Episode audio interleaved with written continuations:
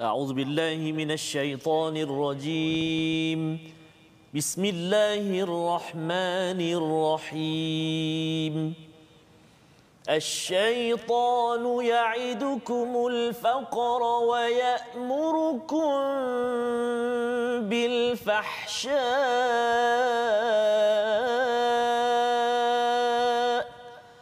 والله يعدكم مغفرة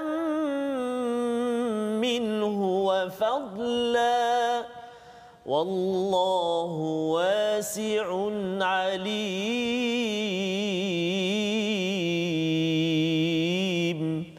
صدق الله العظيم. Surah Al-Azim. Assalamualaikum warahmatullahi wabarakatuh. Alhamdulillah wassalatu wassalamu ala Rasulillah wa ala alihi wa man wala syada la ilaha illallah syada Muhammadan abduhu wa rasuluh. Allahumma salli ala sayidina Muhammad wa ala alihi wa sahbihi ajma'in. Amma ba'du. Apa khabar tuan-tuan dan puan mati Allah sekalian?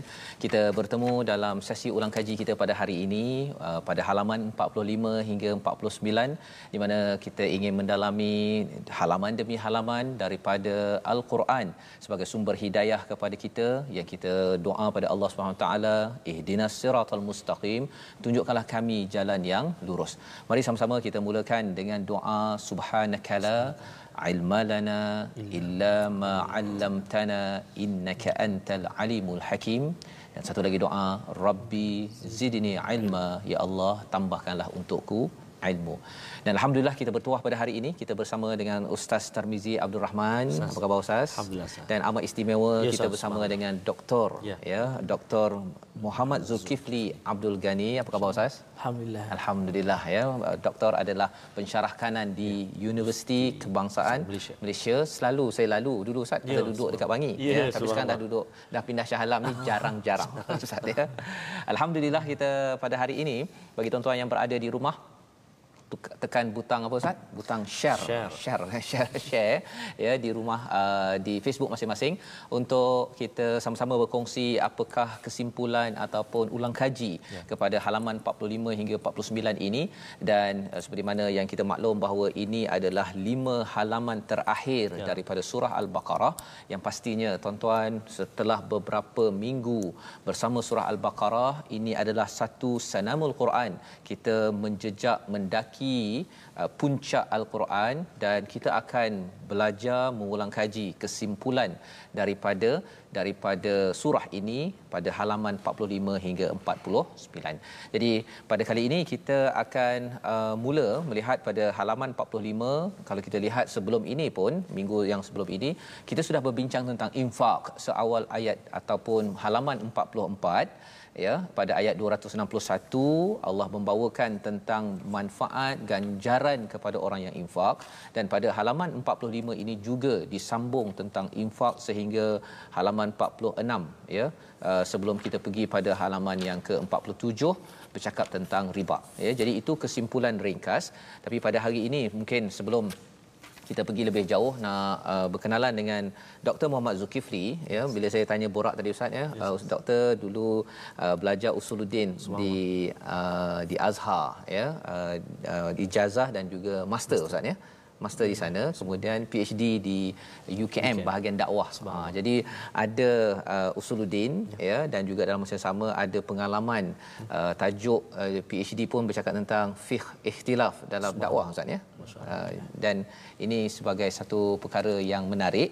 Kita nak lihat uh, sebenarnya kepada uh, panduan di dalam al-Quran dan bagaimana kita menyampaikan dalam kehidupan harian kita ya. mengajak orang ke arah kebaikan dalam dakwah ada pakar pada hari ini Ya, subhanallah. jadi kita nak uh, sama-sama belajar ya jadi kita mulakan dulu uh, majlis kita pada hari ini dengan Ummul Quran Al-Fatihah untuk sama-sama kita kuatkan semangat kita bersama hidayah Allah silakan ustaz Terima kasih Al-Fadhil Ustaz Tuan Fazrul. Uh, yang saya kasihi, lagi saya hormati Al-Fadhil Al-Ustaz Dr. Muhammad Zulkifli Abdul Ghani, pensyarah kanan di Universiti Kebangsaan Malaysia. Oh, Kelantan, Ustaz. oh Kelantan Kelantan. Pasir Mah Kelantan. Jadi sahabat-sahabat Al-Quran yang berada di Kelantan khususnya dan di seantero dunia, mak kata Ustaz Fazrul, seantero dunia. Seantero dunia. Uh, umumnya untuk kita terus sebarkan pengajian kita pada hari ini, tambah-tambah kita berada di penghulu segala hari ustaz Betul, ya. hari Jumaat ini maka kita sama-sama sebarkan uh, al-Quran dan juga pengajian ulang kaji kita pada hari ini dan uh, kita nak mula dulu dengan Ummul Quran surah Al-Fatihah أعوذ بالله من الشيطان الرجيم بسم الله الرحمن الرحيم الحمد لله رب العالمين الرحمن الرحيم مالك يوم الدين. إياك نعبد وإياك نستعين. اهدنا الصراط المستقيم صراط الذين أنعمت عليهم. غير المغضوب عليهم ولا الضالين.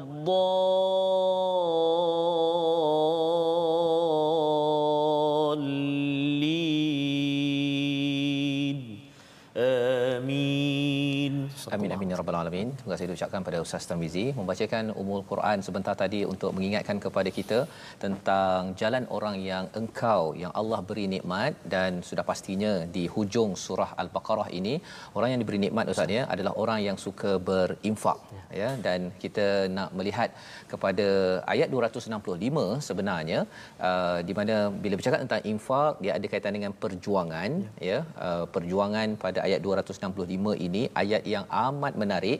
Ada kaitan dengan ayat 261 ya, sebenarnya ya, yang telah kita ikuti pada minggu lepas iaitu uh, ganjaran yang Allah berikan kepada orang yang berinfak.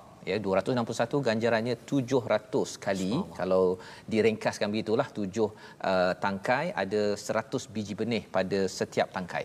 Dan pada ayat 265 ada dua kali di'fain ha, jadi kita nak belajar tapi kita dengar dulu daripada Ustaz Ahmad Tarmizi. Ya. Ustaz ayat 265 uh, sebelum Dr uh, Zulkifli akan berkongsi sebenarnya apa beza ayat yang 261 ya, ayat 265 uh, derma macam mana Semang. infak macam mana ataupun apa kesamaan yang ada ya jadi kita dengarkan dahulu bacaan ataupun tuan-tuan ikuti bersama dengan Ustaz Ahmad Tarmizi. Baik, terima kasih Al-Fadhil Ustaz uh, Fazrul dan juga Al-Fadhil Ustaz Dr Zulkifli Uh, terima kasih Ustaz uh, kerana berkunjung uh, terletak My Quran Time pada ha, hari ini. Ya, bertuah dan berbangga ini bersama dengan Fadil Doktor dalam kesibukan tugas di universiti Betul. dapat juga bersama dengan kita pada penghulu segala hari ini. Terima kasih banyak jazakallahu khair jazak.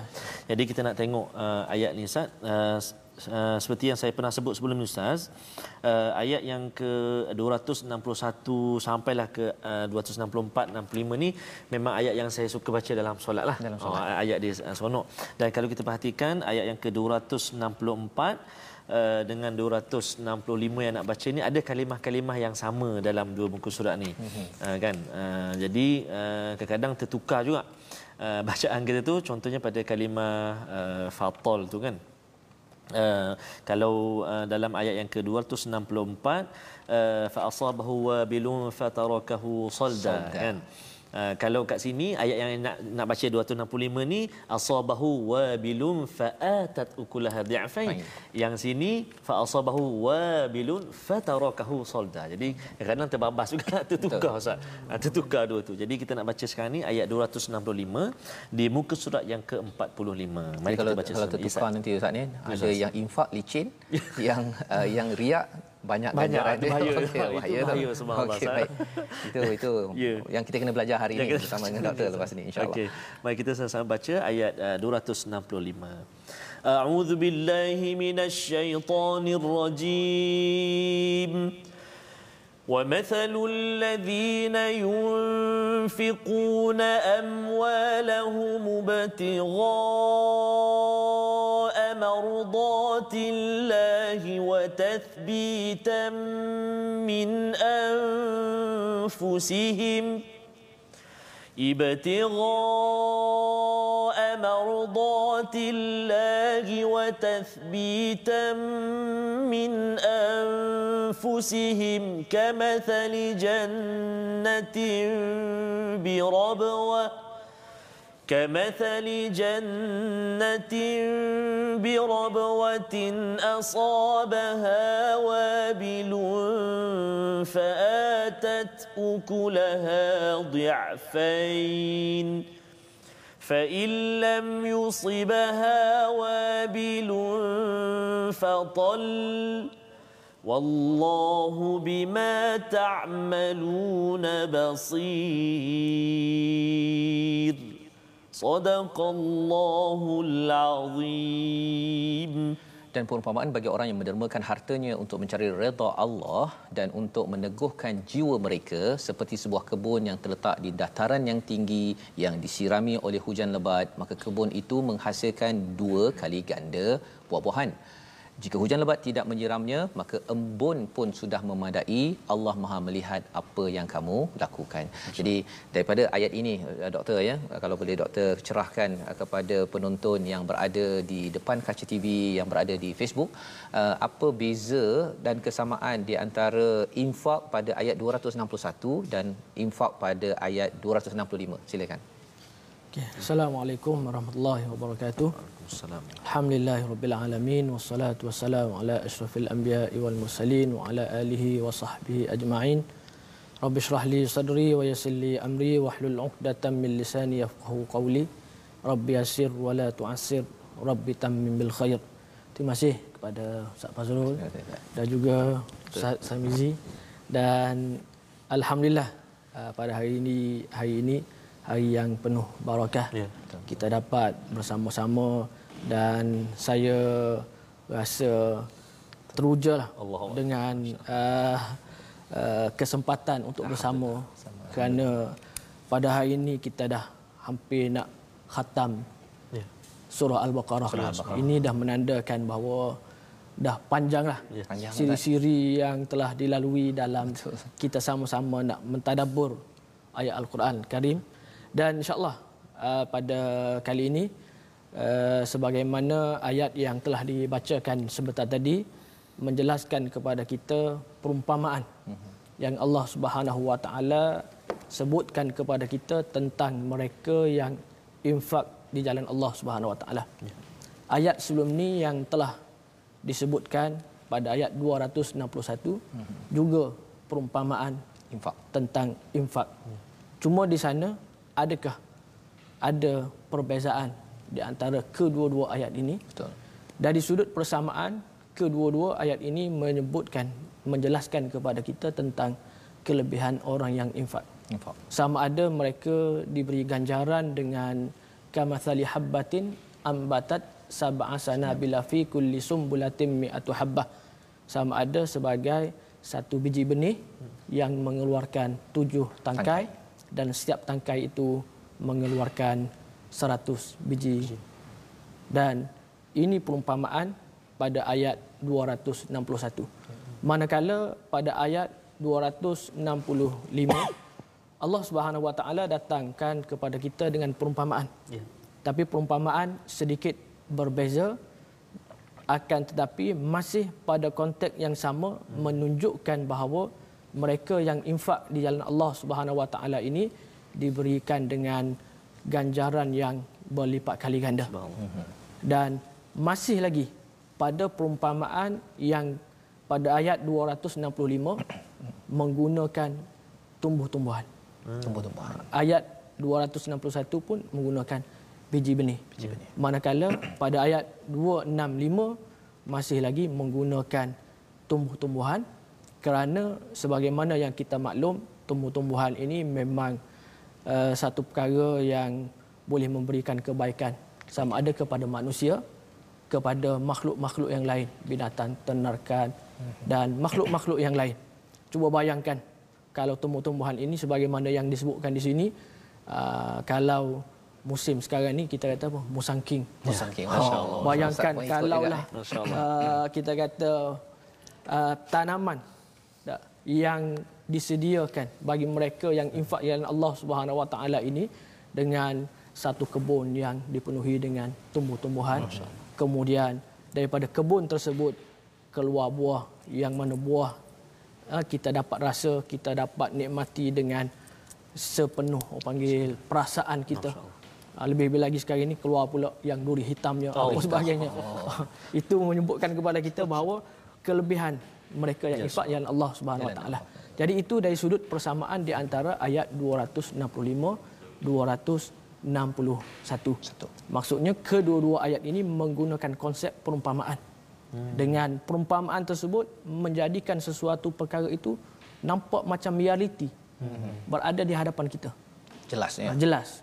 Dengan sebab itulah Allah Subhanahu taala datangkan kepada kita dengan perumpamaan-perumpamaan yang pelbagai dan antara contohnya ialah pada ayat 261 dan 265. Okay. Yang sedikit membezakan di antara kedua-dua ayat ini. Yeah. Kalau ayat 261 261 lebih memberi fokus kepada kelebihan mereka yang infak secara umum. Umum. Hmm. Maksudnya siapa yang infak dia akan mendapat ganjaran sehingga sampai kepada 700 kali ganda. Kali ganda. Manakala pada ayat 265 hmm. lebih menjelaskan kepada kita syarat sesuatu infak itu diterima ataupun ditolak. Oh gitu. Ha, maka dalam ayat ini disebut ibtigha amardatillah. Hmm. Jadi ini perbezaan yang kita boleh keluarkan daripada ayat yang pertama dengan uh, ayat 265 iaitu lah pada ibtigha amardatillah. Pada ayat ini lebih fokus kepada syarat penerimaan. Ah, okey. Jadi maksudnya apa? Uh, adakah pada ayat 261 uh, ganjaran itu ditawarkan tapi uh, bila tidak mematuhi kepada syarat pada 265 uh, infak itu tidak diterima ataupun macam mana sebenarnya ustaz? Ah. Dia dijelaskan oleh ayat 266. Ah, oh, 266 sambungan kepada ayat yang sebelumnya uh-huh. yang menjelaskan kepada kita kalau seseorang itu infak uh-huh. tiba-tiba dia bukan tujuan untuk Allah Subhanahu Wa Taala. Ha, mungkin dia. tujuan riak, hmm. mungkin tujuan itu ini dan sebagainya. Dan perumpamaan yang cantik juga hmm. yang dibawa oleh Allah Subhanahu Wa Taala pada ayat 266 hmm. sebagaimana seorang itu dia tanam kebun. Kebun dia tu dah membesar, hmm. dah berbunga, dah kita kata dah dah dapat untuk dia kutip hasil dan sebagainya. Hmm. Tiba-tiba datang angin yang. Hmm. Memusnahkan kebun-kebunnya. Dan kebun-kebunnya tadi pokok-pokok yang telah ditanam yang terbit yang kita kata hancur. semua hancur dan terbakar. Hmm. jadi itulah perumpamaan bagi mereka yang infak tapi tujuan dia kerana nak menunjuk ataupun kerana, man wal adha ah ada man wal azah. Hmm. la tutilu sadaqatikum bil man wal azah. Hmm. dan ada lagi perkara yang lain yang menunjukkan kepada apa yang dilakukan itu menjadi sia-sia dan okay. perkara ini dikukuhkan oleh dalam sebuah hadis yang panjang. Hmm. Diceritakan bagaimana ada seorang lelaki ni semasa hidup di dunia dia dia solat, dia sedekah, hmm. dia baca Quran. Ya. Tapi di hari akhirat kelak Allah Taala panggil dia, tanya, semasa hidup di dunia dahulu kamu infak betul? Ya. Kenapa kamu infak? Dia kata saya infak di jalan Allah Subhanahu Wa Taala. Tapi Allah Taala kata tidak. Kamu infak semasa di hidup di dunia dahulu, kamu nak supaya orang panggil kamu title kamu jawad hmm. Hmm. seorang yang dermawan. pemurah dermawan dan sebagainya maka oleh kerana itulah apa yang dia infak tidak memberi apa-apa kesan ha, maka oleh kerana itu memang kita tak nafikan dalam kita infakkan harta kita hmm. di jalan Allah Subhanahu Wa Taala kita akan mendapat hasil yang begitu besar hmm. hasil yang berlipat kali ganda akan tetapi kita jangan batalkan hmm. kita jangan hilangkannya dengan kita uh, menak menunjuk-nunjuk kita uh, sertai dengan makian, cacian hmm. dan sebagainya kerana perkara itu semua boleh menghapuskan, boleh menghilangkan apa kebajikan yang telah kita lakukan daripada Masya infak tersebut. Masya-Allah. Okey, masya-Allah ini pencerahan yang amat besar Ustaz ya. Maksudnya eh, dalam ayat 261 itu adalah uh, ganjaran mm-hmm. uh, biji benih ya 700 tetapi kalau nak pastikan sampai jadi uh, buah dengan uh, hasil-hasil kalau duri hitam tu menjadi oh, itu bukan biji je yang hmm. dapat tapi sampai jadi diafain tadi tu syaratnya mestilah buat kerana Allah ustaz ya hmm. bukannya dengan ria ataupun dengan uh, kita ikuti uh, menyakitkan hati maki hmm. ataupun uh, mengungkit-ungkit balik apa yang telah kita infakkan di dalam kehidupan kita masyaallah itu adalah pencerahan yang amat amat uh, baik dan kita sebenarnya nak melihat kepada uh, bercakap tentang infak pada halaman 44, 45, 46. Kemudian uh, terus Allah bawakan pasal riba Ustaz ya. Riba dan kemudian ayat uh, muka surat 48 itu cerita pasal hutang. Ya, sambung sampai muka surat 49 uh, muka surat akhir pun ada pasal hutang lagi di di atasnya itu. Jadi sebenarnya infak, riba dan hutang ini Ustaz ya. Uh, kalau Ustaz boleh uh, cerahkan lagi kepada penonton di rumah, apa mesej yang perlu paling kurang satu dua mesej yang perlu kita sedar terutama dalam masyarakat sekarang ini. Silakan. Okey, uh, terima kasih. Dalam ayat yang seterusnya, selepas daripada Allah Subhanahu Wa Taala menceritakan berkaitan dengan infak, bagaimana caranya, bagaimana pelaksanaannya yang sebetulnya, Allah Subhanahu Wa Taala datangkan ayat berkaitan dengan riba. Riba. Kemudian didatangkan dengan ayat berkaitan dengan hutang. hutang. Jadi kalau kita lihat dari sudut apa yang Allah Taala datangkan kepada kita ini cukup-cukup kita kata ada hubungan antara satu sama lain. Hmm.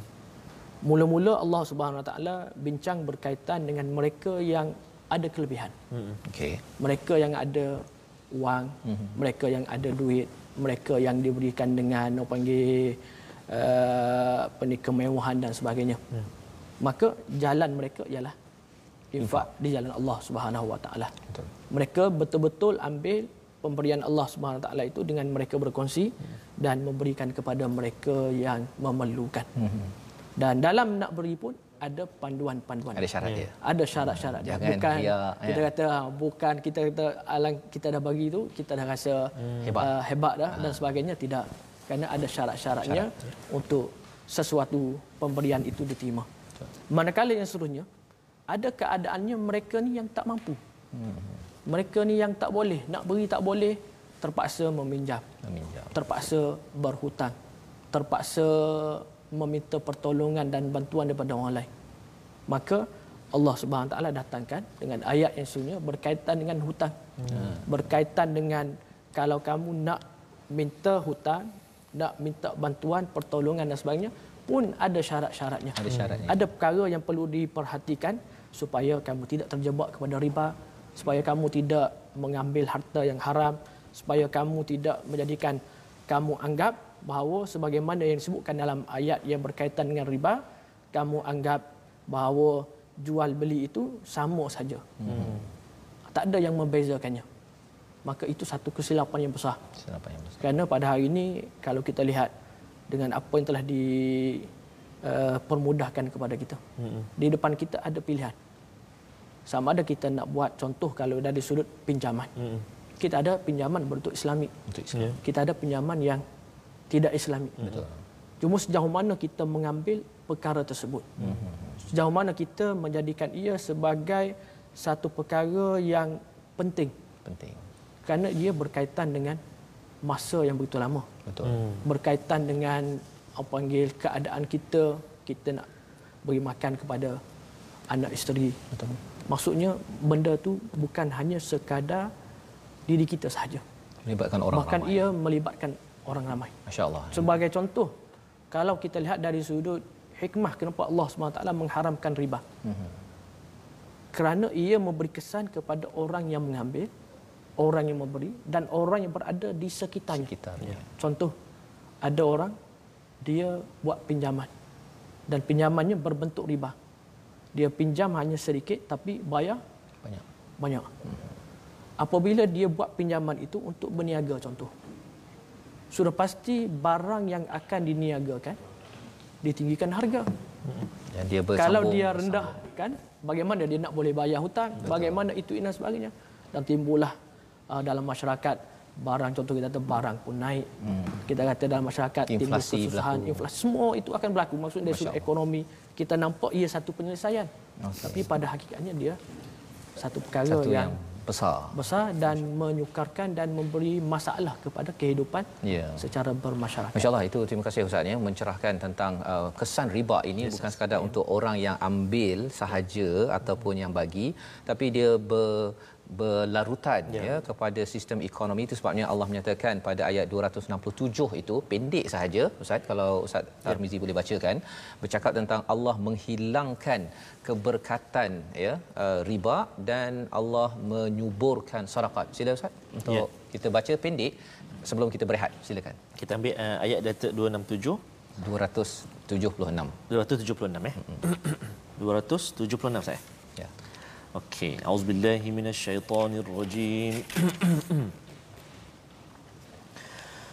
uh, bermula ayat berapa Ustaz? Yamhaqullahu riba Ustaz. Ya. Auzubillahi minasyaitonir rajim. Yamhaqullahu riba wa yurbi sadaqat.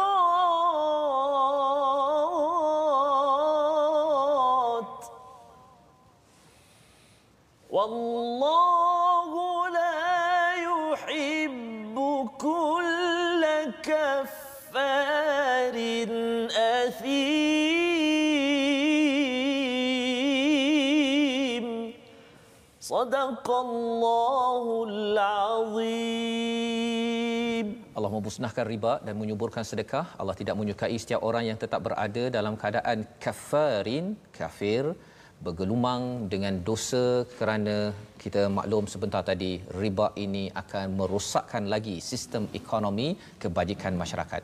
Kita berehat sebentar, My Quran Time, baca, faham, amal insya-Allah.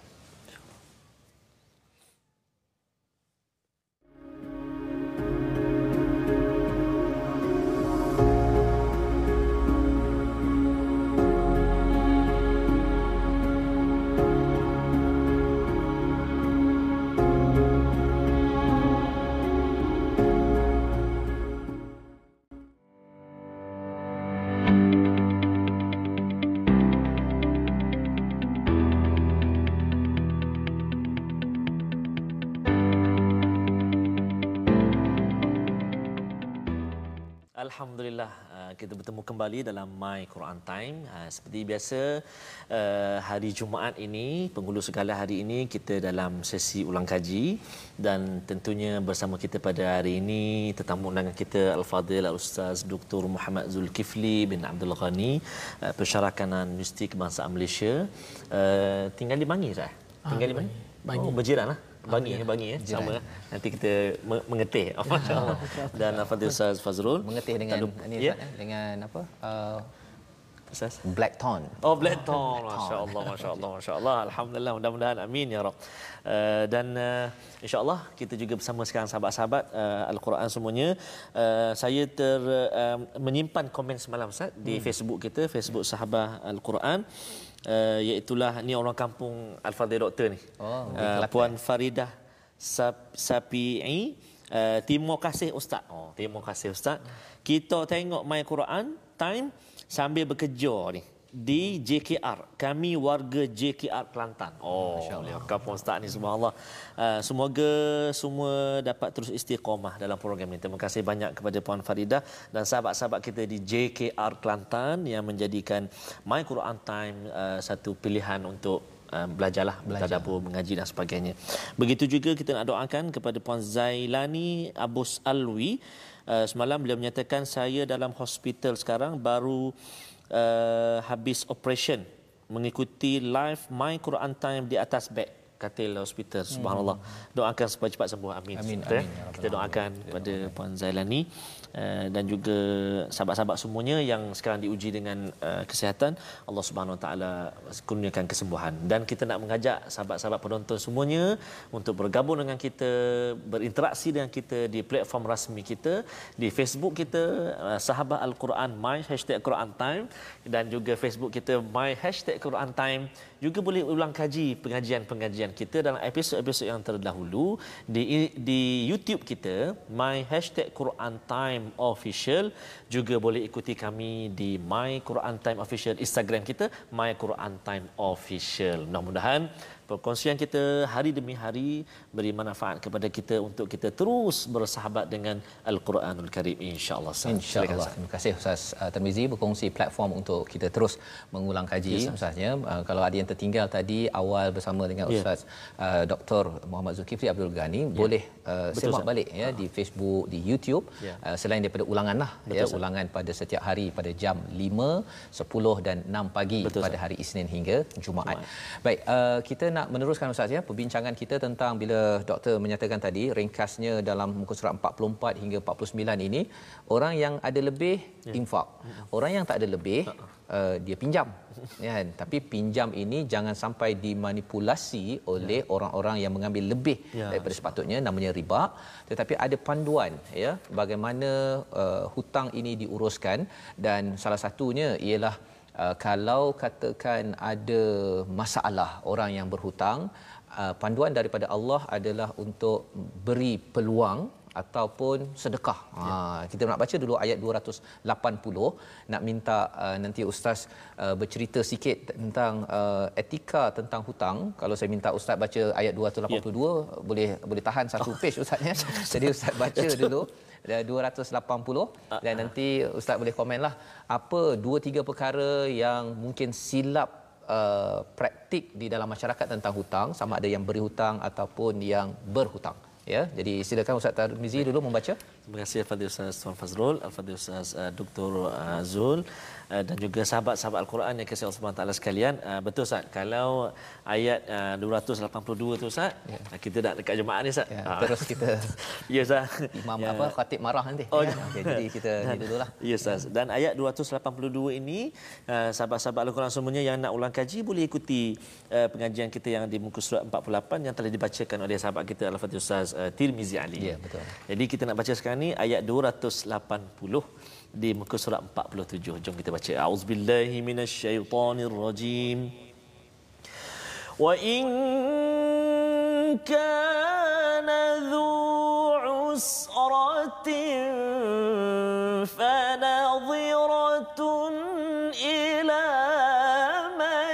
maisarah. Wa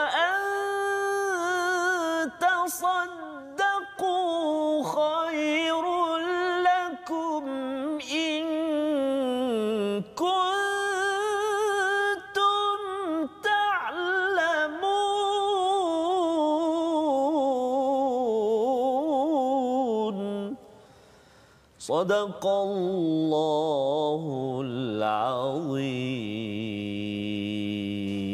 Sadaqallahul Azim dan jika orang berhutang itu dalam kesulitan maka berikanlah tempoh waktu hingga dia mendapat kemudahan dan jika kamu menyedekahkannya itu lebih baik bagimu jika kamu mengetahui. Ha, kalau katakan Ustaz Tar ada tak orang pernah berhutang dengan Ustaz Ustaz? Ada. Ada Ustaz ya.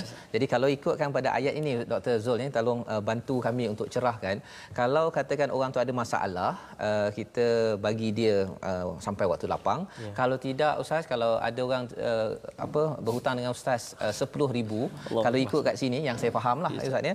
Tasaddaqu ya. uh, ribu ke kalau ustaz uh, boleh sedekah tu lepas ya. ni ramai lagi nak berhutang dengan ustaz. Ha kan? Jadi sebenarnya ayat ini panduan bagaimana uh, yang boleh dicerahkan dan apa lagi perkara-perkara yang perlu dibaiki dalam masyarakat berteraskan pada ayat tentang hutang 280 81 282 silakan ustaz. Okey uh, terima kasih uh, berkenaan dengan ayat yang telah dibacakan sebentar tadi iaitu wa in kana dhu usratin fanadhiratun ila maisarah wa an tasaddaqu khairul lakum in kuntum ta'lamun. Mhm. Ayat ini sesuai maksudnya di sini dibaca dan dihafal oleh orang yang memberi hutang. hutang. Oh, okey. Ustaz Tar kena dengar tu. Oh, okey, pasal banyak bagi hutang kan. Manakala ayat yang seterusnya yes, ha. Ayat 282 ha.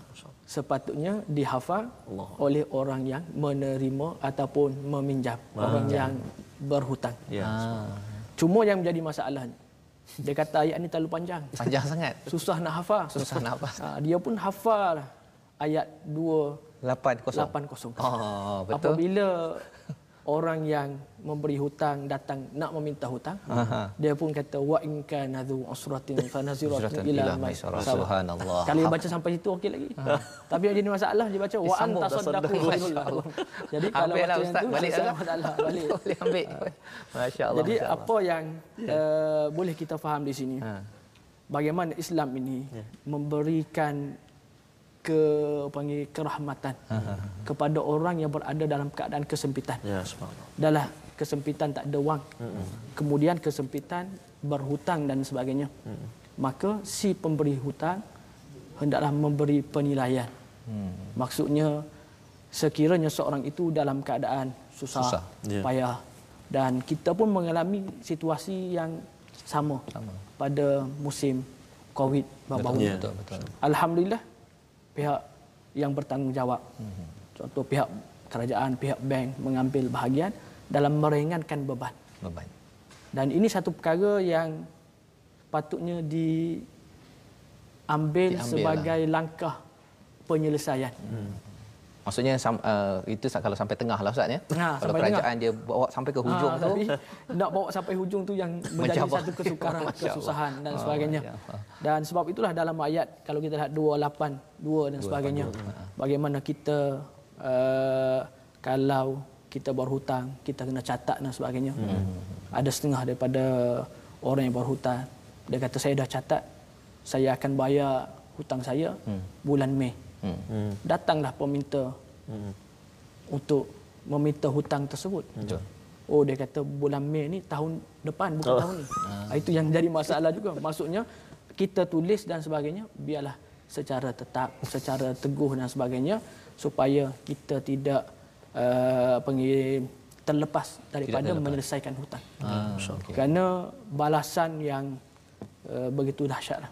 Begitu berat Betul. kepada mereka yang hutang tiba-tiba tak mau bayar hutang tersebut. Tidak bayar hutang. Disebutkan satu kisah bagaimana yang berlaku kepada baginda sallallahu alaihi wasallam pada satu hari baginda bersama dengan para sahabat hmm. nak solat kepada satu jenazah. Ya. Pada ketika itu Rasulullah sallallahu alaihi wasallam tanya kepada para sahabat, adakah lelaki tersebut mempunyai hutang? Hmm. Salah seorang daripada para sahabat menjawab, ya ada sebanyak tiga dinar. Tiga dinar. Ah, tiga dinar. Tiga dinar tu tak banyak lah tu. Ah, kalau ikut kita, ah, maksudnya Rasulullah kata tahu dia ada hutang. Hmm. Tapi walaupun sebanyak tiga dinar, hmm. Rasulullah sallallahu alaihi wasallam ah, bersabda kepada para sahabat dia, solatlah kamu. Solat baginda sallallahu alaihi wasallam tidak mahu mengambil bahagian untuk solat bersama. Oh, sampai begitu sekali ya. Sampai kepada tahap sedemikian. Hmm. Maka Abu Qatadah pun berkata kepada baginda sallallahu alaihi wasallam wahai rasulullah jadilah imam kepada jenazah tersebut hmm. dan saya akan bayar hutangnya hmm. apabila dah ada jaminan daripada Abu Qatadah untuk membayar hutang lelaki tersebut hmm. maka ketika itu Rasulullah sallallahu alaihi wasallam mengimami jenazah hmm. tersebut. Maksudnya Nabi nak mengajar kepada kita hmm. hutang ini serius ustaz ya. Hutang ini satu perkara yang perlu diambil perhatian. Ambil perhatian. Kita pun selalu sebut dalam pepatah Melayu pun ada. Mm-hmm. Hutang wajib dibayar walaupun tidak dituntut. Mm-hmm. Ha, kadang-kadang kita tunggu datang masa dan sebagainya tapi kitalah yang mengambil bahagian untuk menyelesaikannya. menyelesaikannya. Dan disebut dalam sebuah hadis ruhul mukmin mm-hmm. nafsul mukmini muallaqah. Ya. Tergantung ya. Tergantung. Hmm. Siapa maksud tergantung tu sebenarnya? Tergantung maksudnya dia jauh daripada rahmat Allah. Allah. Maksudnya tidak Allah Taala tidak meredai dan sebagainya lah. Hmm. Maksud yang seumpama dengannya yang menunjukkan bahawa dia jauh daripada rahmat Allah Subhanahu Wa Taala.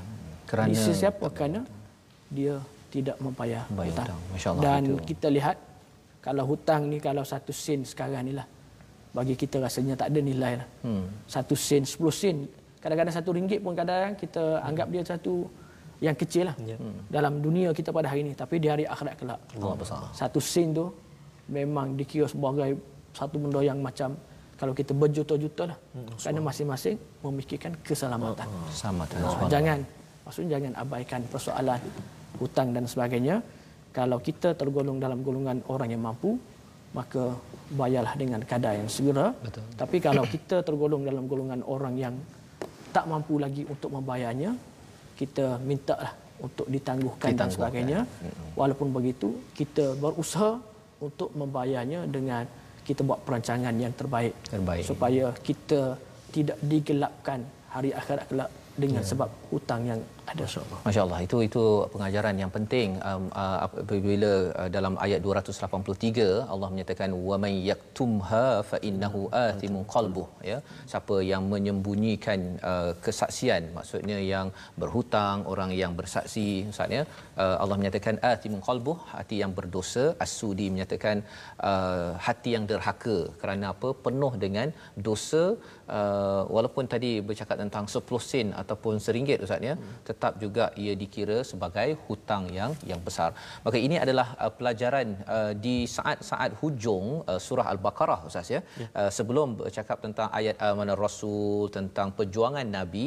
Jadi uh, kalau ustaz boleh uh, kongsikan. Tapi sebelum uh, kita pergi lebih jauh kita nak mendengar tentang ayat uh, 285 ya. Uh, iaitu dua ayat yang uh, biasa kita baca 285 dan 286 tapi kita nak dengar dahulu daripada ya. Ustaz Ahmad Tarmizi untuk kita dapat uh, kesimpulan ya satu hutang memang serius dan muncul pula ayat ini. Ha, jadi mungkin ustaz boleh uh, bercerita tentang tanasub ataupun kaitannya ya. uh, bila bercakap tentang kaitan uh, ada kaitan dengan tadabbur, ya. tafsir. Ha, mungkin itu perkara yang kita akan dengar sebentar lagi selepas ustaz Tarmizi membacakan ayat 285. Silakan Ustaz. Ya, terima kasih Ustaz uh, Fazrul, Fadil bahagia doktor, sahabat-sahabat Al-Quran yang dikasihi Allah SWT sekalian. Uh, ada antara doa-doa saya yang Betul. diajarkan untuk apa uh, menyelesaikan hutang dan sebagainya. Hutang. Allahumma Allahumma a'inni uh, Allahumma inni a'udzubika minal hammi wal hazan wa a'udzubika minal ajzi wal kasal wa a'udzubika minal jubni wal bukhl wa a'udzubika min ghalabati ad-daini wa qahri rijal dan juga antara doa yang boleh kita amalkan juga untuk kita dipermurahkan rezeki dan sebagainya. Allahumma kfini bihalalika an haramik wa aghnini bifadlika amman siwak. Jadi itu antara doa lah yang boleh kita amalkan dan uh, menarik ustaz highlightkan pasal doa tadi yes, tu pasal bila kita selalu berdoa ya. ada orang kata uh, kalau doa ini hmm. apa kesannya ya. kan bila kita faham sedikit kita hmm. tidak mahu ghalibat dain ya. kan uh, apa hutang yang mencengkam, mencengkam. Uh, kita ada hutang kan kalau beli rumah ke beli ya. kereta tapi kalau mencengkam tu dia yang sampai telefon tak nak tak, tengok dia, dia dah hari tu habis kan terus ya. stres pada hari itu ya. itu hutang yang kita sampai tak mampu bayar ya. tapi bila kita dah berdoa itu itu sebenarnya kita dah ada niat nak bayar hutang. Ya subhanallah. Ustaz kan? Uh, kalau tidak uh, awal-awal lagi uh dah memang tak nak bayar hutang. Betul. Uh, apatah lagi kalau hutang kawan, kawan punya nombor telefon dah kena block awal-awal, maka itu sebenarnya Allah menyatakan tadi uh, timun qalbu ya dalam hati itu gelap dengan dosa hmm. dan itu adalah uh, satu nama gelaran hakikat yang amat dahsyat ya. daripada Allah Subhanahu Taala kepada orang yang tidak mahu bayar bayar hutang. Ha, jadi doa tadi moga-moga kita dapat amalkan. Jom kita baca ayat 285 ya. kerana ini adalah penghujung surah Al-Baqarah yang penting. Silakan. Terima kasih Ustaz. Kita baca ayat 285 ya. A'udzu billahi minasyaitonir rajim. آمن الرسول بما أنزل إليه من ربه والمؤمنون.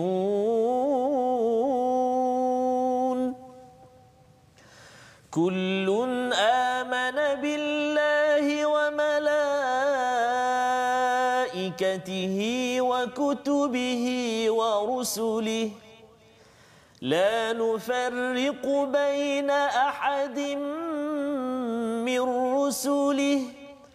وقالوا سمعنا وأطعنا. وقالوا سمعنا وأطعنا غفرانك ربنا وإليك المصير.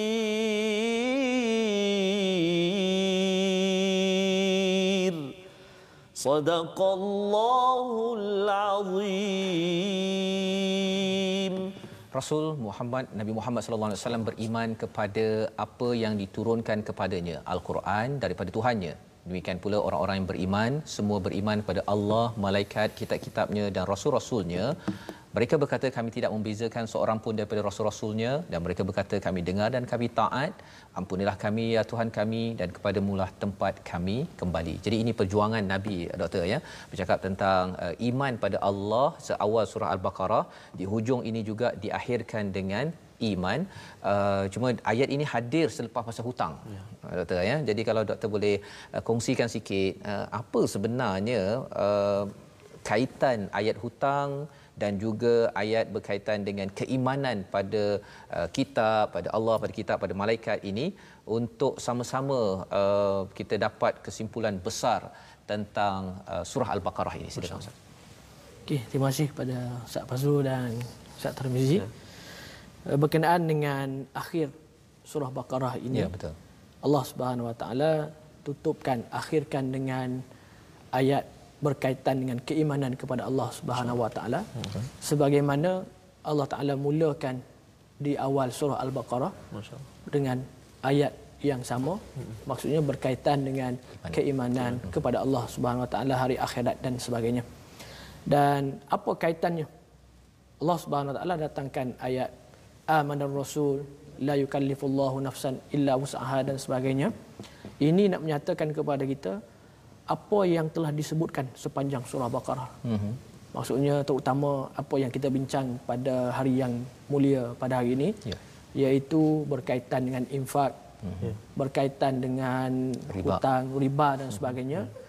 Kalau kamu benar-benar beriman pada Allah Subhanahu Wa Taala, maka apa hasil daripadanya dinyatakan pada ayat 285. Hmm. Qalu sami'na wa ata'na. Masya-Allah. Jadi itu penting. Maksudnya apa yang telah disebutkan berkenaan dengan uh, hutang, berkenaan dengan riba, riba, berkenaan dengan infak dan sebagainya. Kalau kita tergolong dalam golongan orang yang betul-betul percaya, maka kita tergolong dalam golongan sami'na wa, wa ata'na. Kami dengar dan kami taat. taat. Kalau infak, kitalah orang yang paling awal. Pertama. Hmm. Maksudnya yang menggalakkan orang lain pula untuk sama-sama infak dan sebagainya. Kalau berkaitan dengan riba, kitalah orang yang pertama yang menjauhi, yang meninggalkan. Dan kita mengambil peluang untuk memaklumkan, menjelaskan kepada masyarakat tentang pengharamannya dan sebagainya. Pengharamannya. Dan bagaimana berkenaan dengan masalah hutang. Kita orang yang mengikuti apa yang telah digariskan. Kalau berhutang, mesti bayar. kena bayar. Hmm mesti kena tulis, mesti ada saksi itu ini dan sebagainya. Maka dengan kita menjadikan keseluruhan itu dalam konteks kita sami'na wa ata'na. Hmm. Insya-Allah maksudnya apa yang disebutkan oleh Allah SWT apa yang dikehendaki dalam kehidupan kita akan berjalan dengan sebaik-baiknya. Maka oleh kerana itu dalam ayat yang disebutkan ini, dua ayat terakhir ini sangat besar nilainya di sisi Allah Subhanahu Wa Taala dan kelebihan kebaikan kepada kita. Mm-hmm. Sebagaimana disebut dalam sebuah hadis, man qara'a al-ayataini min akhir surat al-Baqarah yeah. kafatah. Fi lailatin kafatah. Yeah. Maksudnya sesiapa yang membaca dua ayat akhir surah Baqarah mm-hmm. maka dia akan dicukupi. Mm-hmm. dicukupi. Sudah memadai. Mm-hmm dan dibincangkan panjang di situ apa yang memadai apa yang dicukupi apa yang kafatah tu apa tu maksudnya tu? Maksudnya dicukupi dan dimadai kalau seseorang itu contoh pada malam tu sepatutnya dia bangun qiyamul lail hmm. tertidur. Tertidur. Maka dengan baca dua ayat ini boleh menampung. Allah oh, subhanallah masyaallah kalau sepatutnya dia bangun malam baca Quran hmm. tapi sebelum tidur dia baca ayat ini. Dua ayat ni. Dua ayat ini. Kemudian apabila dia tidur mungkin terlalu penat ke terlalu letih ke atau hmm. sebagainya sehingga tak terbangun maka ayat ini boleh menampung maksudnya menampung. mencukupi mencukupi begitu juga dengan dua ayat ini dijauhi daripada kejahatan hmm. dijauhi daripada syaitan dijauhi dan sebagainya maka oleh kerana itu kita boleh jadikan ia sebagai amalan amalan terutama pada waktu malam sebelum daripada kita tidur kita bacalah dengan ayat ini dan alhamdulillah boleh kata rata-rata daripada kalangan hmm. masyarakat kita yang hafal ayat ini. Hafal, ya. Kalau dahulu dijadikan sebagai wirid, wirid dan sebagainya. Wirid, yeah. Tapi sekarang ini mungkin dah dipendekkan dan sebagainya. tapi masih ramai lagi yang kita kata menghafal, ingat dan sebagainya yeah. dan menjadikan ia sebagai amalan. Hmm, amalan Ah, maka dengan apa yang berlaku itu maka menunjukkan kepada kita Allah Subhanahu Wa Taala ini pada ayat penghujungnya la yukallifullahu nafsan. Ya. Walaupun kita taat, kita sami'na wa ata'na. Kerana berlaku pada zaman Rasulullah pun ada seorang ni datang apabila dia dengar ibadat Rasulullah.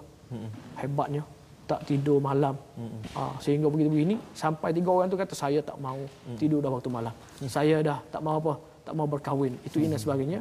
Tapi Rasulullah sebut jangan membani. Buatlah sekadar apa yang kita mampu. Allah Taala menilainya. Maka oleh kerana itu ada kaitan juga di sini la yukallifullahu nafsan illa wus'aha dan akhir penghujung kepadanya wa'fu anna wa'fil lana. Maksudnya mungkin kita dalam masalah hutang ada kesalahan, Ya. kesalahan. Mungkin dalam kita infak dengan Allah Subhanahu taala Ada masalah. Ada kita mungkin terkasa, ada ada Terungkit, panggil ya. terungkit ter, itu ini dan sebagainya. Kadang-kadang kita pun tersebut ada setengah orang tu contoh dia ada infak tiba-tiba dia update oh alhamdulillah. Ah, itu dan sebagainya. Mungkin kita, kita oh baru perasan oh silap dan Ya, sebagainya. boleh menyebabkan apa semua. Akhirnya segalanya wa'fu anna wa'fil lana warhamna. Mintalah pada Allah Subhanahu Wa Taala keampunan dan insya-Allah. Allah Taala Maha Allah akan Pengampun. ampun. Allah Taala Maha merahmati. Masya Allah ini adalah pelajaran yang penting ya, uh, yang besar sebenarnya uh, kesimpulan bahawa sebenarnya uh, dua ayat ini dicukupi ustaz ya. Itu perkara penting yang kita boleh amalkan yang kita doakan sama-sama bersama dengan ustaz uh, Dr Zulkifli uh, pada hari ini. Uh, doa yang boleh me, uh, memohon kepada Allah agar kita dapat bersama dengan surah al-Baqarah ni sebaik mungkin. Silakan ustaz. Amin أعوذ بالله من الشيطان الرجيم بسم الله الرحمن الرحيم الحمد لله رب العالمين أمين. والصلاة والسلام على أشرف الأنبياء والمرسلين آمين. وعلى آله وصحبه أجمعين اللهم ارحمنا بالقرآن واجعل لنا إماما ونورا وهدى ورحمة آمين. اللهم ذكرنا منه ما نسينا وعلمنا منه ما جهلنا وارزقنا تلاوته آناء الليل وأطراف النهار. واجعله لنا حجة يا رب العالمين. اللهم زينا بزينة القرآن آمين. وأكرمنا بكرامة القرآن وشرفنا بشرافة القرآن وألبسنا بخلعة القرآن وأدخلنا الجنة بشفاعة القرآن والسلامة من كل بلاء الدنيا وعذاب الآخرة. آمين. ربنا ظلمنا أنفسنا وإن لم تغفر لنا وترحمنا لنكونن من الخاسرين ربنا آتنا في الدنيا حسنة وفي الآخرة حسنة وقنا عذاب النار آمين. وصلى الله على سيدنا محمد وعلى آله وصحبه وبارك وسلم والحمد لله رب العالمين Amin amin ya rabbal alamin. Terima kasih diucapkan pada Ustaz uh, Dr. Muhammad Zulkifli Abdul Ghani, uh, pensyarah kanan di Universiti Kebangsaan Malaysia yang mencerahkan beberapa halaman sebentar yes. tadi. Uh, saya sendiri banyak belajar Ustaz ya tentang infak, tentang uh, kaitan di antara satu ayat dengan yes. ayat yang lain yang kita nak belajar banyak ya yeah. tapi dalam masa kita yang terhad ini kita doakan kita dapat uh, sebar-sebarkan apa yang ada ini yeah. dalam kempen kita juga wakaf untuk ummah ya di mana tuan-tuan boleh menyumbang dan kita ingin uh, maklumkan bahawa ada program My Quran Time untuk bersama dengan musaf-musaf yang kita edarkan agar lebih ramai lagi yang boleh mendalami memahami hidayah daripada Allah membantu dalam kehidupan kita ya. seharian. Insya-Allah kita bertemu pada ulangan jam 5 petang, jam 10 malam dan juga 6 pagi. Dan insya-Allah pada hari esok kita ada tetamu khas juga ya, untuk uh, sesi ulang kaji kita. Ya. Juga dari UKM. Juga daripada juga UKM. Daripada kita ucapkan terima kasih pada Dr. Muhammad Zulkifli Abdul Ghani bersama kita. Insya-Allah sah kita dapat dapat lagi berborak dan mengkaji ya. Dan kita bertemu pada hari esok insya-Allah My Quran Time ya. yang dibawakan oleh Mofas baca faham amal insya-Allah